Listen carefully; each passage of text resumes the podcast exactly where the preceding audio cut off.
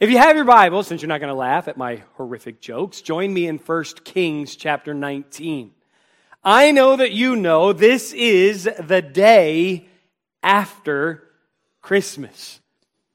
What do you do now? That's the predominant question. What now? What do you do after a sequence of extremely busy events? What do you do after living out unrealistic scenarios over the last several weeks. How do you respond now that you have returned back to reality? Well, the scripture teaches us how to be resilient even in moments like that, to return to form after a season such as Christmas is. I would call it a mountaintop experience. And in 1 Kings chapter 19, Elijah is going to teach us what not to do and what to do after a mountaintop experience. What now? I mean, what do you do after you have been miraculously fed by ravens? They have brought you food in the desert. What do you do if in the middle of a drought you have been sustained by a little brook that God has certainly provided for you and it has dried up. What do you do after you've seen somebody raised from the dead? What do you do after you have seen God over and again meet your needs through the meager substance of a widow? What do you do after you stand on Mount Carmel and literally you call fire down from heaven? What do you do if after you pray a prayer that ends a three year drought that you have prayed into existence, what do you do after a season of extreme busyness and a sequence of unrealistic, as it were, events and you return back to reality? We're going to learn from Elijah here in 1 Kings chapter 19. I'll begin reading in verse 1. And Ahab told Jezebel, all that Elijah had done, and with all how he had slain all the prophets with the sword on Mount Carmel. Then Jezebel sent a messenger unto Elijah, saying, So let the gods do to me, and more also, if I make not thy life as the life of one of them by tomorrow about this time. And when he saw that, he arose and went for his life and came to Beersheba, which belongeth to Judah, and left his servant there. But he himself went a day's journey into the wilderness, and came and sat down under a juniper tree, and requested for himself that he might die, and said, It is enough now, O Lord. Take away my life, for I am not better than my fathers. We have just watched Elijah, literally in the chronology of Scripture, in the sequence of events, experience unbelievable by most standards, other than God is the God of the impossible, miracles over and again. He has literally seen dead return to life, miraculous provision extend his ministry. He has witnessed God send fire down from heaven. He has executed all of the prophets of Baal, which were his own personal enemies and certainly the enemies of God. And as we concluded chapter 18, another miracle has taken place, which I'll talk about in a moment. But here in verse 2, we find him return back to reality when Jezebel, Ahab's wife, who was not a good lady, married to a really bad guy, says to Elijah, I don't care about all of your miracles. I don't care about everything that you've experienced. I don't care about all that you've gone through. I want you to realize in verse 2, she says to him by messenger, You have 24 hours to live. I am going to kill you like you had the prophets slain. That is not what Elijah was expecting. Elijah's living miracle after miracle. Elijah has prayed a prayer so epic that it's chronicled in the New Testament. In the New Testament, James says Elias, that's Elijah, was a man subject to like passions. He's just like you and me. And he prayed earnestly that it might not rain, and it rained not on the earth by the space of three years and six months. And he prayed again, and the heaven gave rain, and the earth brought forth her fruit. James in the New Testament says Elijah was so blessed by God, he prayed a prayer so epic, I want to chronicle it here for you. So that you can historically understand just how significant Elijah was. What an amazing experience it must have been to be Elijah. I mean, the guy's on a roll. You probably didn't notice it, but as chapter 18 ended, he has just experienced great victory on Mount Carmel. All the prophets of Baal have been slain. God has now led him to pray the prayer that will end the drought. He goes up to the top of Mount Carmel. He prays that God would end the drought. He sends his servant to the edge of the cliff who looks out over the land. He, he doesn't see anything. Elijah sends him seven times, and on the seventh time, he sees a cloud like a little fist, and he knows it's going to rain. God has answered his prayer. And the Bible tells us in 1 Kings 18 and verse 45, and it came to pass in the meanwhile that the heaven was black with clouds and wind, and there was a great rain. And Ahab rode and went to Jezreel. Now, this is important because Elijah has enough faith to believe that God will send rain that he says to Ahab, Ahab, you better get back to the palace in Jezreel and, and you better get on it so that the rain doesn't stop you. And Ahab goes and he gets on his horse or he gets in his chariot and off he goes. He is racing back to Jezreel. And then the Bible tells us this in verse 46. And the hand of the Lord was on Elijah, and he girded up his loins and ran before Ahab to the entrance of Jezreel. Big deal. A lot of Bible words. Girded loins, Jezreel. What are you talking about? What this means is that Elijah reached down, he took the back of his robe, and he picked it up over the front of his robe, and he tied a knot in it so that he was wearing incredibly biblical and modest athletic shorts. And then, with his feet adorned with what I like to call Air Jerusalems, they were sandals. The hand of the Lord goes on him and he runs back to Jezreel. Now, he has already given Ahab a head start who is on a horse or at least pulled by chariots, and he is going back to Jezreel in a hurry. And the Bible tells us the hand of God was on Elijah to such a degree that with the girded up loins in the air, Jerusalem's, he outpaces Ahab and he makes it back to Jezreel, and he's standing there at Jezreel before Ahab gets there. That's something. Now, I stop and I try to enter into the stories of the Bible, and I think what was going through Elijah's mind as he is flying back to Jezreel. And I must imagine he's thinking, thank God the battle's over. The drought has ended. He has been public enemy number one during the drought. Ahab has looked for him everywhere to kill him. In fact, via Obadiah the prophet, Ahab and Elijah set up this conflict on Mount Carmel, and it's kind of the climactic ending to this engagement between Ahab and Jezebel and Elijah. There can be no doubt at this point that Elijah's God is greater than Ahab and Jezebel's. That this battle, this conflict, this argument, it must be coming to a conclusion.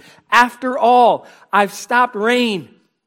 Rain has started again. People have been raised from the dead. God has provided. Fire poured down from heaven. The prophets of Baal are killed. He must have thought to himself, I'm looking forward to a Bible study in the palace. I'm looking forward to Jezebel looking at me and saying, I was wrong. I'm looking forward to talking to Ahab and having Ahab say to me, Your God is great. Come and teach me about your God. But instead, what we got is 1 Kings chapter 19 and verse 2. And when Jezebel hears about everything that happened on Mount Carmel, and Ahab says to her, and it's going to rain again. The drought is finally over. Instead of saying, bring Elijah in that I might embrace him with a hug, she says instead, you got 24 hours to live. I'm going to kill you like you killed one of the prophets of Baal. And if, and if I don't carry through on that, may God do to me and more also her God if I don't follow through. That is not what he expected. That is coming down off a mountaintop experience in dramatic, terrible fashion. His life is threatened, and I know what we're about to experience scripturally speaking, is that we will watch God's man literally live through the ups and downs. It's stunning to return to reality after an unrealistic season, right? I don't know if you've had to experience this thought yet, but it may be that you have to go back to work this week. And you have to go to church. And, and like next Sunday, there's not even going to be poinsettias and stuff and lights to keep your mind busy while I preach. You're going to have to look at me We're going to have less distractions. You're not going to have presents to buy. You're not going to have anybody giving you a card. There are no more cookies. Honestly, that's probably better for all of us, right?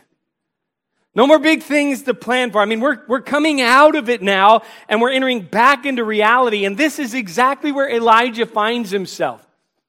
You mean the conflict is not over? You mean this is still going on?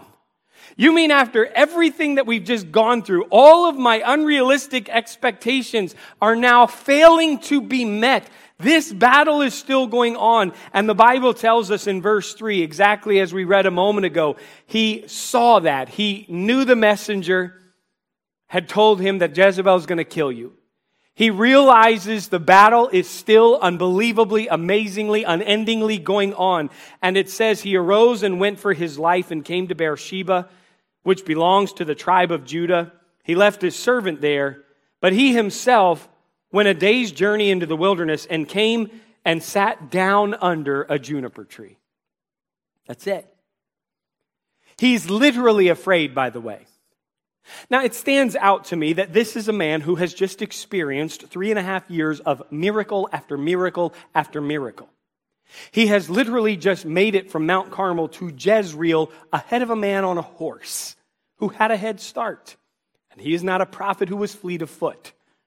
He has experienced all of these miracles, and when Jezebel says, I'm going to kill you, he has just witnessed fire come out of heaven and burn up stones and water and sacrifice and altars and earth and slain the prophets of Baal, and yet he is faithless immediately. And he thinks, you know what God can't do? He can't stop Jezebel from killing me. I am so thankful that the Bible lets us see the heroes of Scripture are just like us.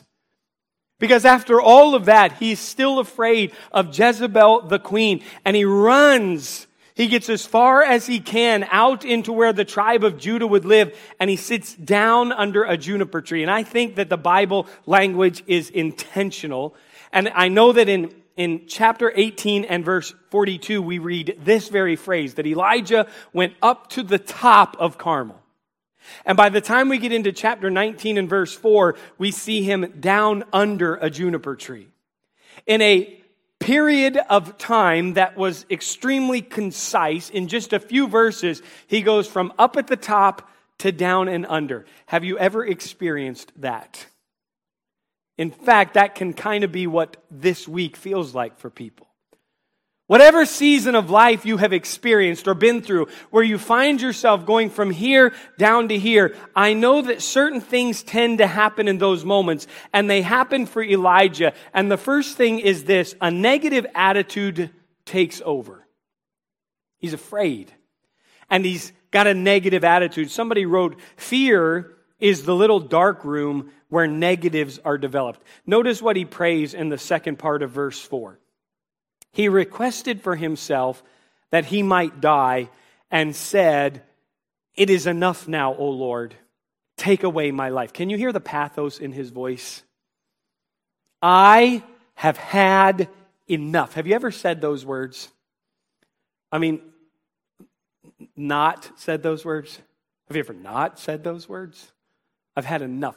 Our enough meter is really easy to reach. I've had enough. You've only been up three minutes. I know. I've had, that's all I needed. I've had enough. I've had enough. I've had enough of you. I've had enough of you. I've had enough of that. I've had enough of them. That hasn't happened yet. Still had enough of it. I know it's coming. I've had enough. I've had enough of this week, and we're only 11 and a half hours into it.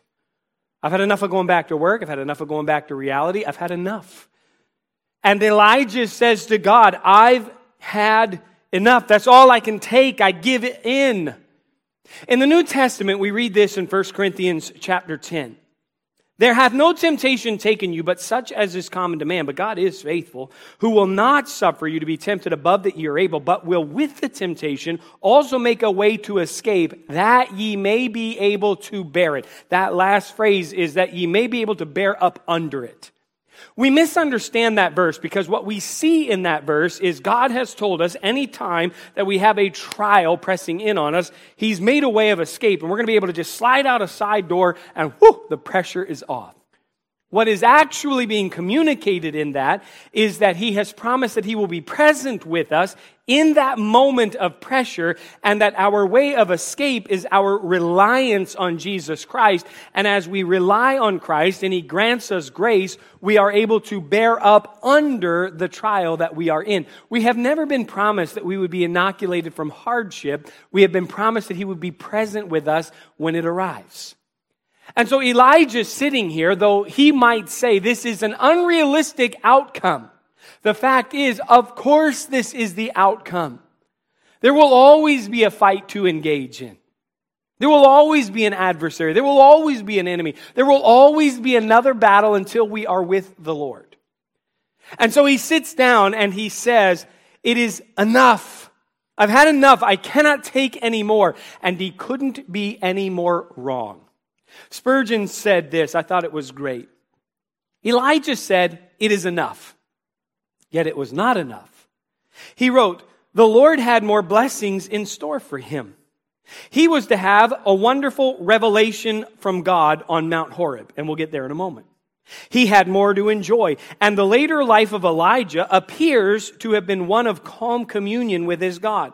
He seems never to have had another fainting fit, but to the end of his life, his sun shone brightly without a cloud. So it was not enough.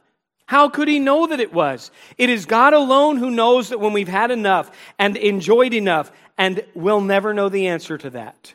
What I would say to you is this for everyone who is prone to say they've had enough, and I am chief among us, only God knows when you've had enough. In fact, indicated clearly by the fact that you are here now, you've not had enough. Only God can tell when you've had enough. So when we reach the point in time where the negative attitude takes over and we say things like, I can't take anymore, I can't do anymore, the fact is, yes, we can. God is not done with us yet. When a negative attitude takes over, I note this secondarily, we tend to focus on the wrong things. And the latter part of verse 4, he says, I am not better than my fathers.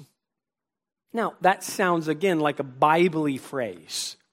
But what Elijah is communicating in that moment is he is focusing on the failure of his work to break the heart of Jezebel, to broker peace so that he doesn't have to still be enemy number one. He is looking historically at the failure of those who have come before him, and he says, I am no better than they are. I am as defeated as they ever were. Self pity, and now he is beginning to pick on himself. He is focusing on his own unworthiness. He is deeming that in his moment of pressure that God's work has ceased.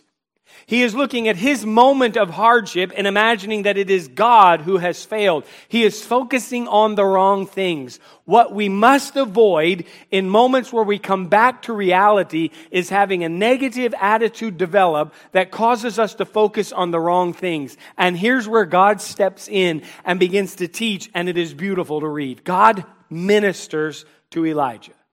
In verse 5 of chapter 19, here's where we find Elijah still down under his juniper tree, and he's asleep. Behold, then, verse 5 says, an angel touched him and said unto him, Arise and eat. And he looked, and behold, there was a cake baken on the coals, and a cruse of water at his head. And he did eat and drink, and laid him down again. Now I pause here and I think to myself, you have lived a very different spiritual existence than I have if an angel wakes you up and feeds you and you go back to sleep. You've seen some things. Because I'm not going back to sleep after an angel wakes me up and gives me food. I'm kind of nervous as to who else is out there. What else is going on? Elijah goes right back to sleep. This is not probably an uncommon occurrence. I mean, after all, ravens have fed him. After all, a cruse of oil and a little barrel of meal have been extended. After all, he has seen someone raised to life. After all, he has communed with God. But I note something very important here. He has just said to God, Kill me. I've had enough. Now let's just pause for a second because you and I might advise Elijah Elijah, your prayers tend to get answered. Might want to be careful what you pray. You prayed for this little boy to come back to life, and he did. You prayed a prayer so epic, it's chronicled in the New Testament. You stopped rain for three years and six months and started it again. You prayed fire down from heaven. You should be careful what you pray for. He looks at God and says, Kill me. I've had enough.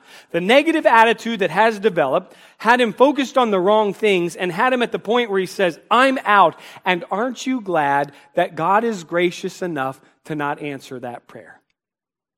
He lets him, as it were, and I don't mean to cheapen our view of God, he lets Elijah, as it were, vent. And Elijah is not punished. He is not rebuked. He's not reprimanded for what he has prayed for. It leads me to believe something that nearly everyone who comes to the Lord with the same complaint, Lord, I've had enough, I can't take anymore, needs to do the same thing that Elijah did. And you know what that was? Have a little bit to eat and take a nap. People in their spiritual walk who say they've had enough and they can't take any more probably need to do exactly what he did. And this is incredibly practical advice. Get a little something to eat and go to sleep. How many of you are great tired people? You know when I'm best? When I'm wiped out. When I am literally on my last nerve and I can't even think a clear thought, what you want to do is engage in long form conversation with me at that point. I tend to be really sharp, kind, gracious, and no, I'm, I'm, I'm nasty. I can't think clear. I'm jumping to conclusions. I'm all over the place. Elijah lay down and take a nap. One author said this there are times that the best thing you can do for your spiritual walk is to eat some dinner and hit the sack. And I agree with that. That's intense practicality for God. Half of Elijah's problem is that he's suffering from sheer physical weariness. And God addresses that. When you and I are tired, we tend to look for juniper trees to sit under.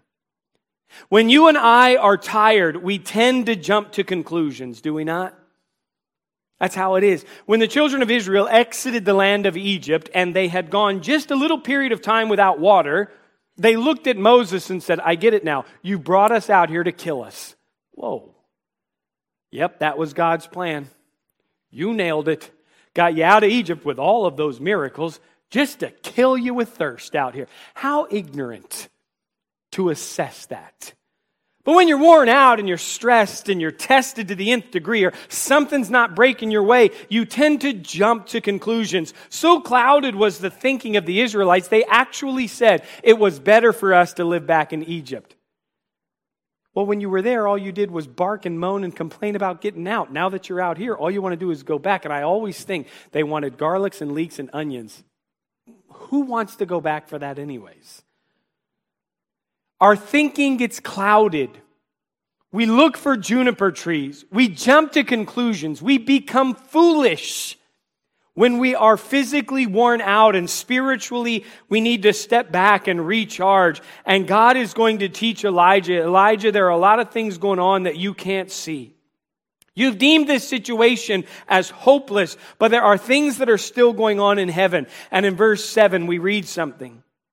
And the angel of the Lord came again the second time and touched him, woke him up, and said, Arise and eat, because the journey is too great for thee. And he arose and did eat and drink, and went in the strength of that meat forty days and forty nights unto Horeb, the Mount of God. Now Elijah is about to undertake a long journey, a journey so long that it takes him forty days and forty nights to complete. He's not going to eat during this 40 days and 40 nights. He has had food from heaven, which is also quite insightful, is it not, when we try to comprehend God's ability to completely control creation and his ability to satisfy humanity's needs and even all the way down to the cellular structure of the body. Whatever this angel prepared for Elijah was enough for him to go in the strength of that on a long journey for 40 days and 40 nights. And he is going to Mount Horeb, which is the Mount of God, another name for Mount Sinai, which a lot of good stuff happened at Sinai. I love what happens next. God, who is the master counselor, gives Elijah an opportunity to talk in verse 9. Now, Elijah has made it to Mount Horeb.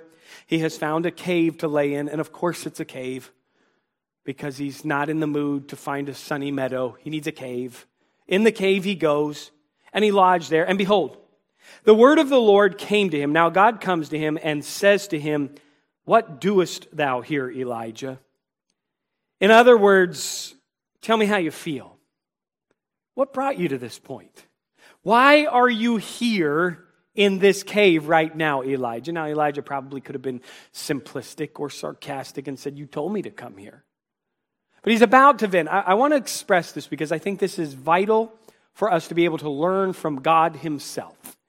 One of the things that I think is a key application is that we learn from God to extend grace to people who are under it. Because what God could have done is He could have gone, and He really, literally could have gone scorched earth. He does this kind of thing. He could have gone scorched earth on Elijah, but He extends grace to him. Sometimes people are just stressed and they're under it, and we can learn from God rather than reprimand and rebuke, we extend a little bit of grace, and that goes a long way. Elijah, what are you doing here? Tell me what's brought you to this point. And Elijah cuts loose in verse 10. He said, I've been very jealous for the Lord God of hosts. The children of Israel have forsaken thy covenant, thrown down thine altars, and slain thy prophets with the sword. And I, even I only, am left, and they seek my life to take it away. God's about to refresh his memory. And I think this is important for us to just understand what Elijah has said. I have been really working hard for you, God. I don't know if you've taken note, but I have done some things. I'm the only person in all the land that stands for you. And you should take note that they're trying to take my life. And if they take my life, what you're going to learn, God, is your work is going to cease because I'm the only one you've got left. And here I'm in a cave on Mount Horeb. And God steps in and refreshes his memory. In verse 11, God says to him, Get up, go. Go forth and for the Lord. And behold, the Lord passed by. And a great and strong wind rent the mountains and break in pieces the rocks before the Lord. Don't let this be lost in Old Testament thinking. Get up on the mountain and stand there. And God walked by him. That's it. And the power of God on the mount walking by him, a wind ripped across the mountain. And I know that it Elijah and the rocks broke as God simply walked by. And then the Bible says this, but the Lord was not in the wind. And after the wind, an earthquake, but the Lord was not in the earthquake. And after the earthquake, a fire, but the Lord was not in the fire. And after the fire, a still small voice. Now, again, I know you know this if you're familiar with the Bible. Okay, God, and let's focus on the still small voice, and we should and we will. But I think we miss out on the wind and the earthquake and the fire. This was an unbelievable display of the power of God. This is not something that Elijah the next day forgot. He witnessed the power of God over creation. He sensed it. He smelled it. He saw it. He felt it. And he was also on Mount Sinai. Mount Horeb, the Mount of God. One author said this. He went back to the place which, even in its associations, reminded him every stone, every rock, every crag, every cave of the mountainside spoke in eloquent terms of a God who cared and a God who could do. He took him back to Mount Sinai, to Mount Horeb, the Mount of God, and said, You remember this place? I revealed myself here. He then shows him an unbelievable display of his power. He's not reprimanding him. He is not rebuking him. He is revealing to him who he still is. Because whenever we're down under our juniper tree and our negative attitude has forced us to focus on the wrong things and we reach an end to ourselves, what we need to be reminded of is that God still is God. When you come down off the mountaintop and you get back to reality, God is still God. And the other thing we need to be reminded of is we're not alone. I know you heard how short sighted Elijah was. I, only I, am left, and I'm in danger. I'm the only one doing anything. You ever felt that way? Probably a few moms who felt that way after yesterday. I'm the only one doing anything. Everyone else is just ingesting everything and ripping paper and throwing it everywhere. I'm the only one doing anything. That's how I feel right now. Y'all are just sitting here in your chairs. I'm the only one doing anything. But seriously, I'm the only one doing anything. I'm working hard. Tips are, there's a tip jar at the back door. If you like what you hear, there isn't. And God steps in and he corrects Elijah's thinking. In verse 18, I want you to hear this is gentle. I don't even know that I can call it rebuke as much as a reminder. God says to him in verse 18, I have left me 7,000 in Israel, all the knees of which have not bowed unto Baal, and every mouth which hath not kissed him. In other words, Elijah, you say you're the only one left. You really think you're the only one.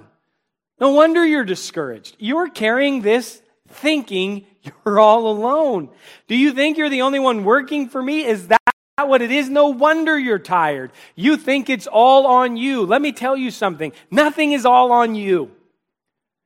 One of the things that Elijah is going to learn is he is not indispensable. That's one of the most valuable lessons you and I can learn. You aren't doing it alone. It doesn't all hinge on you. It's not all on your shoulders. I'll tell you what'll happen. I know this Graceway will grind to a halt if I go get in my car and leave. Actually, people might be happier, might experience the greatest season of growth ever. Who knows? It's not all on you. You're not indispensable. You say, well, that's not nice, but it's true. I mean, God can move on from Elijah and find Elisha. God can move on from Paul and find Timothy. God can move on from Judas and find Matthias. You're not indispensable. God is.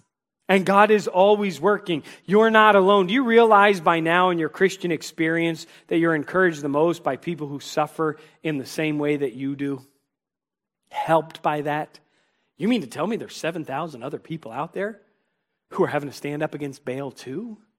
Well, I didn't know that. I think he was immediately infused with some encouragement and some help. And I note this last. In verse 15, basically the command of God is this get back to work. And the Lord said unto him in verse 15, Go, return on thy way to the wilderness of Damascus, and when thou comest, anoint Hazael to be king over Syria. And Jehu, the son of Nimshi, shalt thou anoint to be king over Israel. And Elisha, the son of Shaphat of Abel Mahala, shalt thou anoint to be prophet in thy room.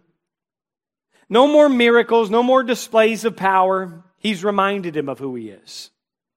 No more wind, no more ripped up rocks, no more fire, no more earthquake. God says to him, Now get back to work because I'm not done.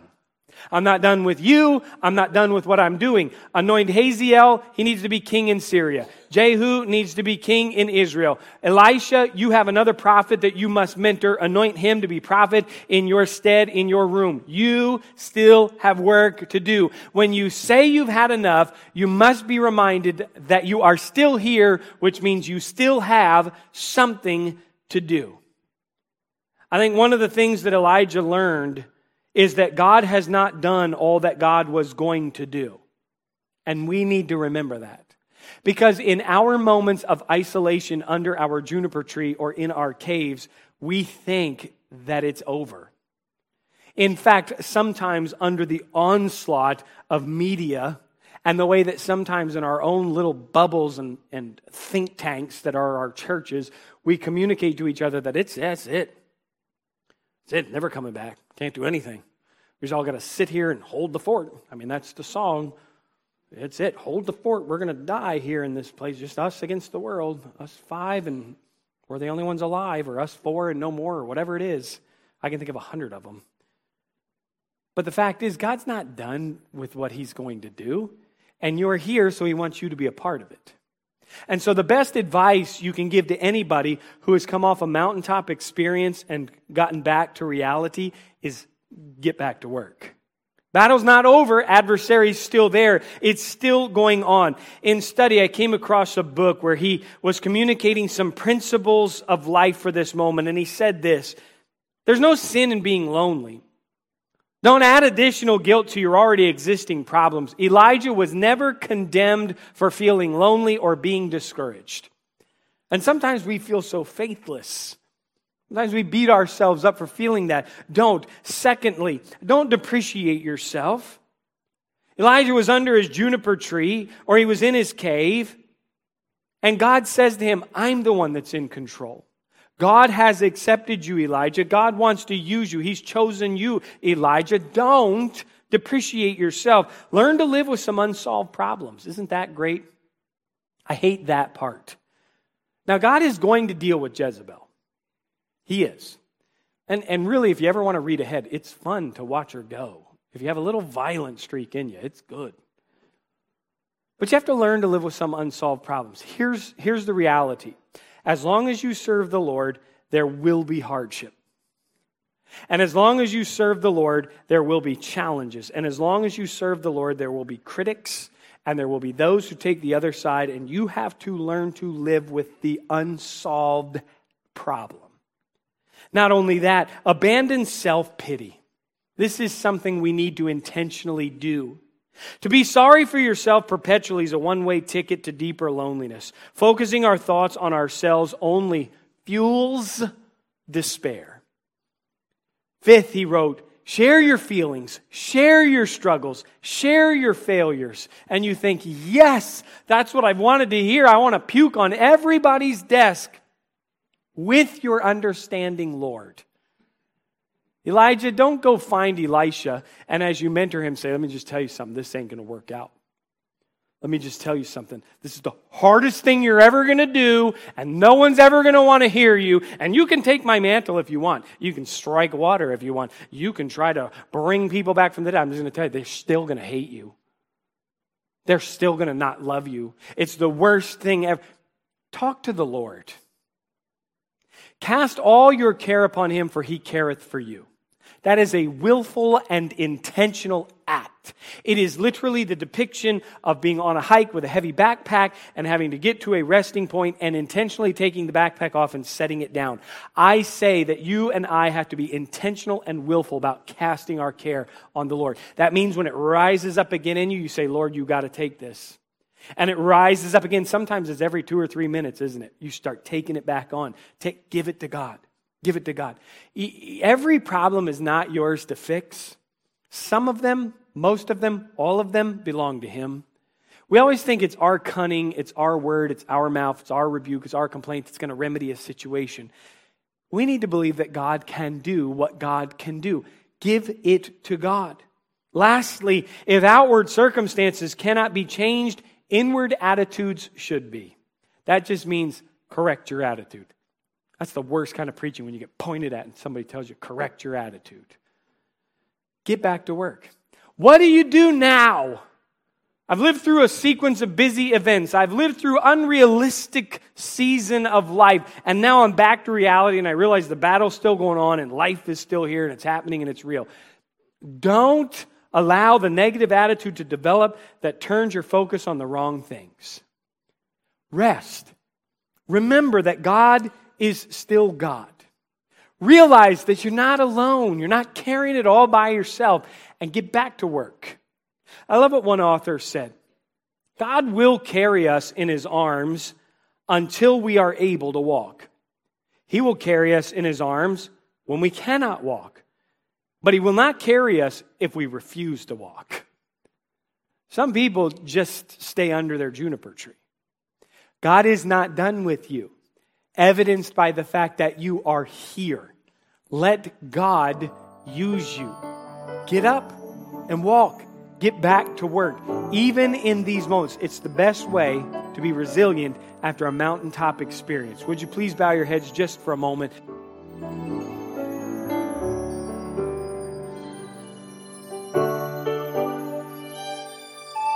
Thanks for listening this week to the Graceway Baptist Church podcast. For more information about our church and our ministries, head on over to our website at gracewayscharlotte.org. We are a church located in South Charlotte. We are growing and our ministries are doing big things for Christ. If you're looking for a way to get plugged into what we're doing, email us at info at gracewayscharlotte.org. Also, stay in the loop with everything happening by following us on Facebook and Instagram. Our handle is Graceway Charlotte. Thanks again for listening to the Graceway Charlotte podcast. We'll see you next week.